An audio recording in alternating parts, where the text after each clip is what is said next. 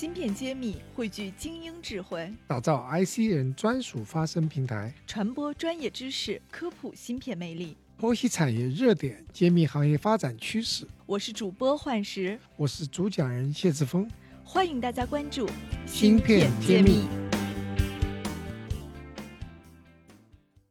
好，下面我们要进入我们研讨会的最后一个环节，是圆桌环节。我来介绍一下我们圆桌环节的几位嘉宾。首先是正威国际集团半导体事业群的 CEO 谢志峰博士，华登国际投资合伙人金伟华先生，微传智能科技董事长兼总经理万红博士。那我们还有一位女性嘉宾，是来自于全球知名审计公司毕马威的李吉明女士。李总是毕马威的中国区合伙人。那最后一位是我们常州市工信局投资处处长朱岩先生。那我们今天来到这里，主办方也委托我特别想请教几位嘉宾，想对武进的这个半导体如何发展提供一些建议，献言献策哈。我们要不先从这个金总开始吧？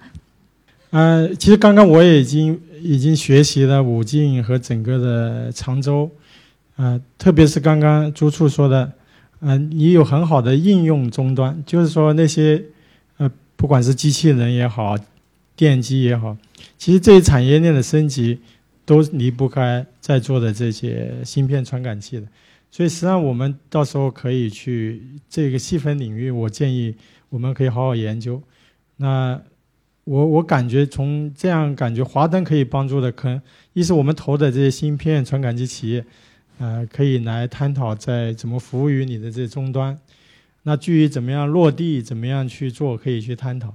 另外，其实你们可以侧重类似于去引进啊这样的设计也好，还有包括制成的企业。刚刚你说第三代半导体，还有万博士啊，类似于这样的比较细分领域有有迭代、有创新机机会的这样的企业。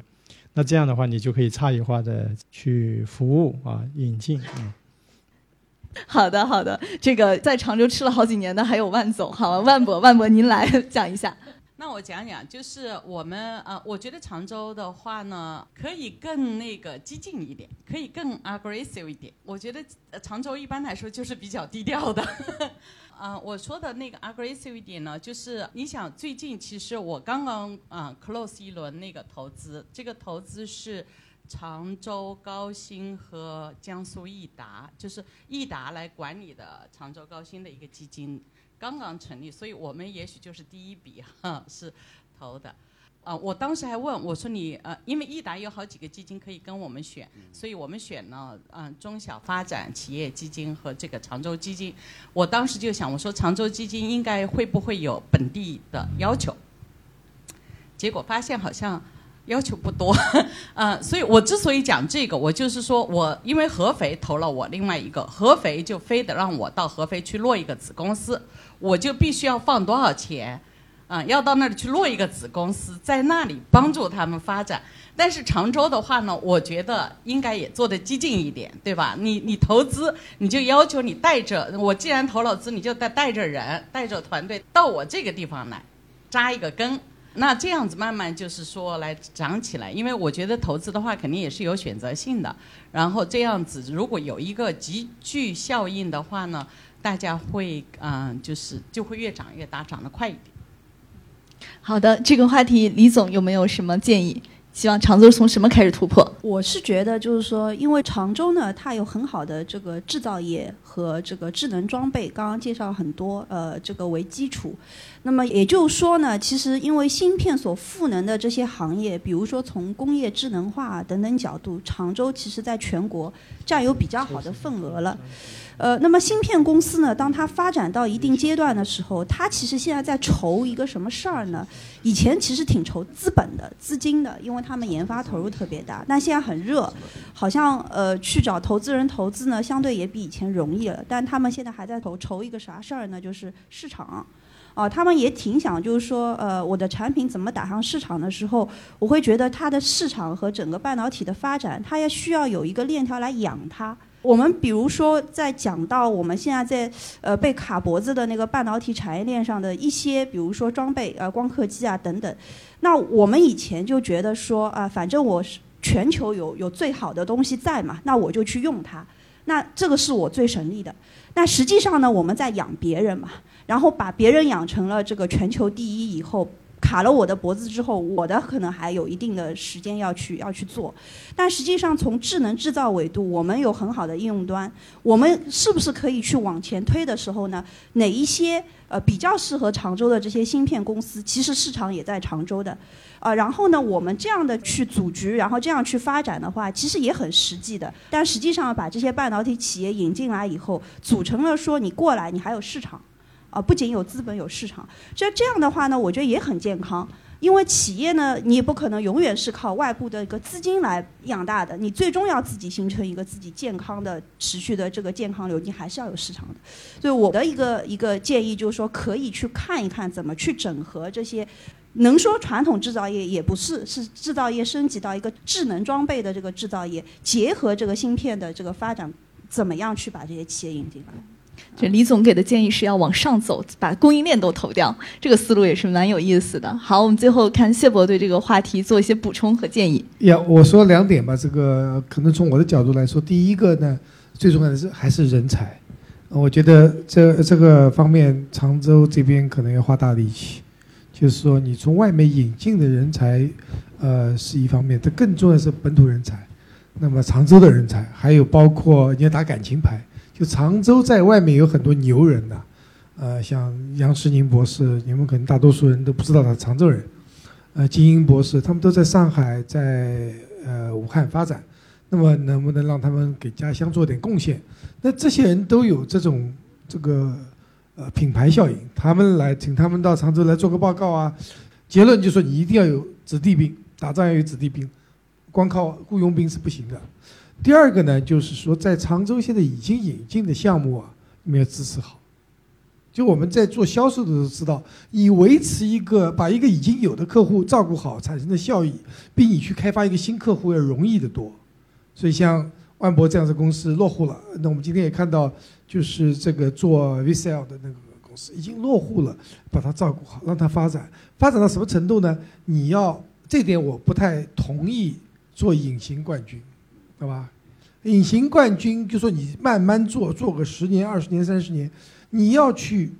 酒香还是要怕巷子深。常州这个吴京要做好宣传，这边有一些企业已经在在全国范围内是属于领先的。你不要说人家来了，你跟我说我这边我来了我才知道有这几个企业。你要走出去，告诉全国这个产业的人，包括各种各样的展会。说我们常州有是中国最牛的科技企业、半导体企业，那么你们来这里和他们一起发展，好吧？就说这两点：第一个引进人才，第二个呢就把自己已有的企业照顾好，让他发展，帮他们去做宣传，因为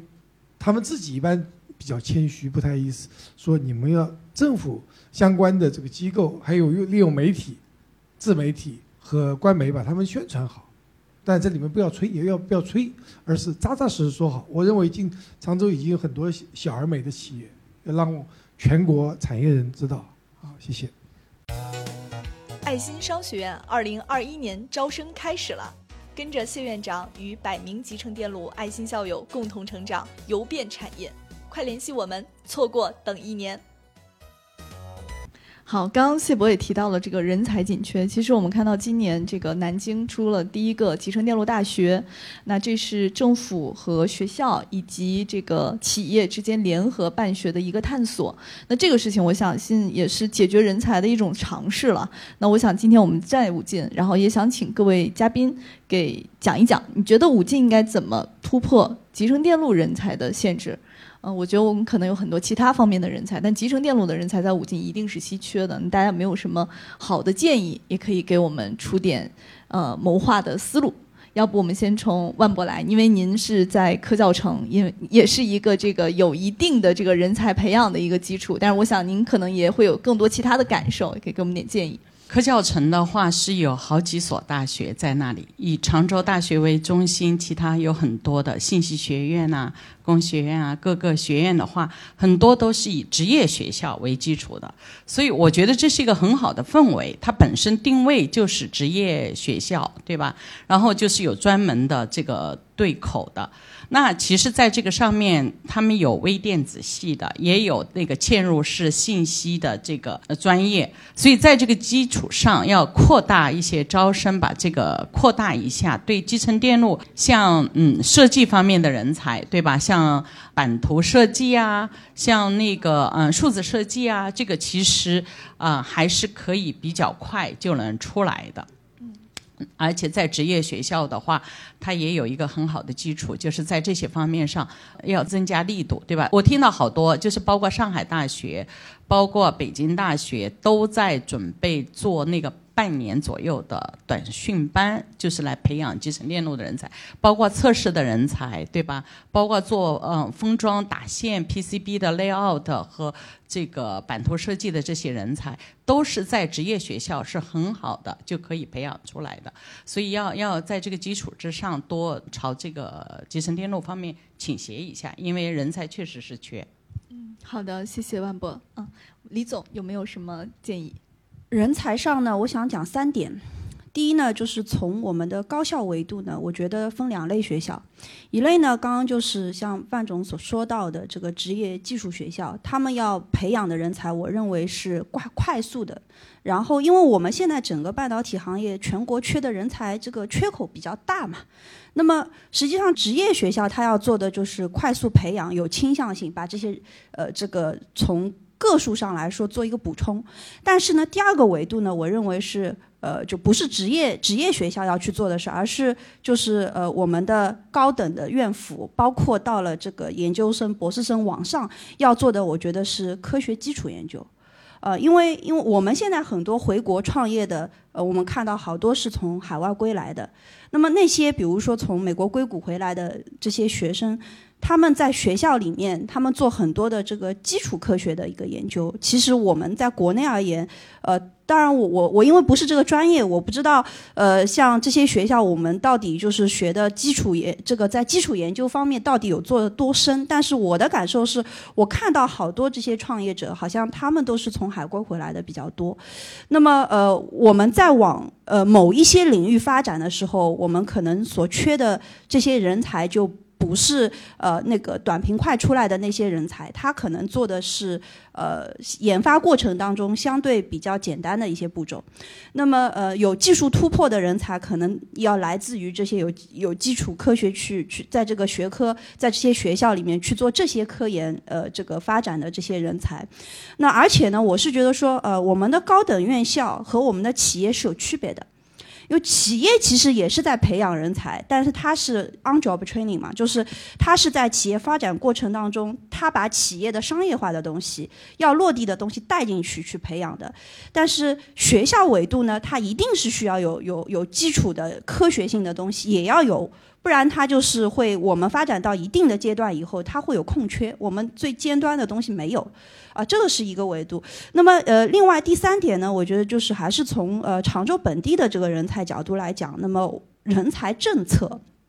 呃，因为除了本身留住自己本地的人才，还要吸引外部的人才等等。那么我们有怎样的一个人才政策的话，其实还是要有一些系统性的一些想法，包括呃人才引进。我不仅仅是给钱，因为很多这些创业者也不一定就是因为钱而来，很多政府现在都在给钱。那我给他怎样的一个营商环境？怎么把他的呃，就像我刚刚讲的，就是把他好像未来能想到要做的事儿，我在这个土壤里面，政府能够打。造一个平台帮我帮我去促成的，那这个是有利于他的创业发展的，可能这也是一这个一个类型的，我认为也是一个很重要的一个人才政策。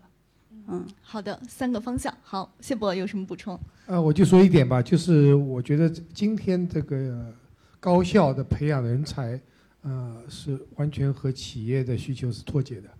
那么我就建议，就是学一下，无论是英特尔模式或者是华为模式。就是让教授到企业里工作，让那个企业里的这个优秀的技术人员到高校去讲课，就是把它融为一体。这个我们讲这个产学研这个结合说了很多年，只有深入了，啊，就是才可以，就是所有的课程要重新改，就根据企业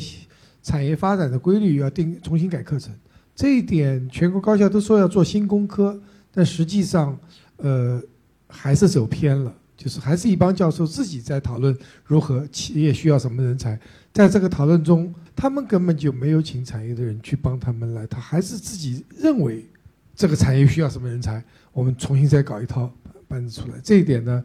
怎么改？我没有什么方案，但是一定要把产业的人结合到大学的那个培训教程里面去。好的，我但我知道常州的房价还是很 OK 的，跟苏州、上海比起来，这个很有竞争力。好，呃呃，这个这个要出处，我不知道有没有这个政策啊。这个一思意当中也许有吧，因为我因为可能这政策不是您牵头起草的是吧？这是这是那个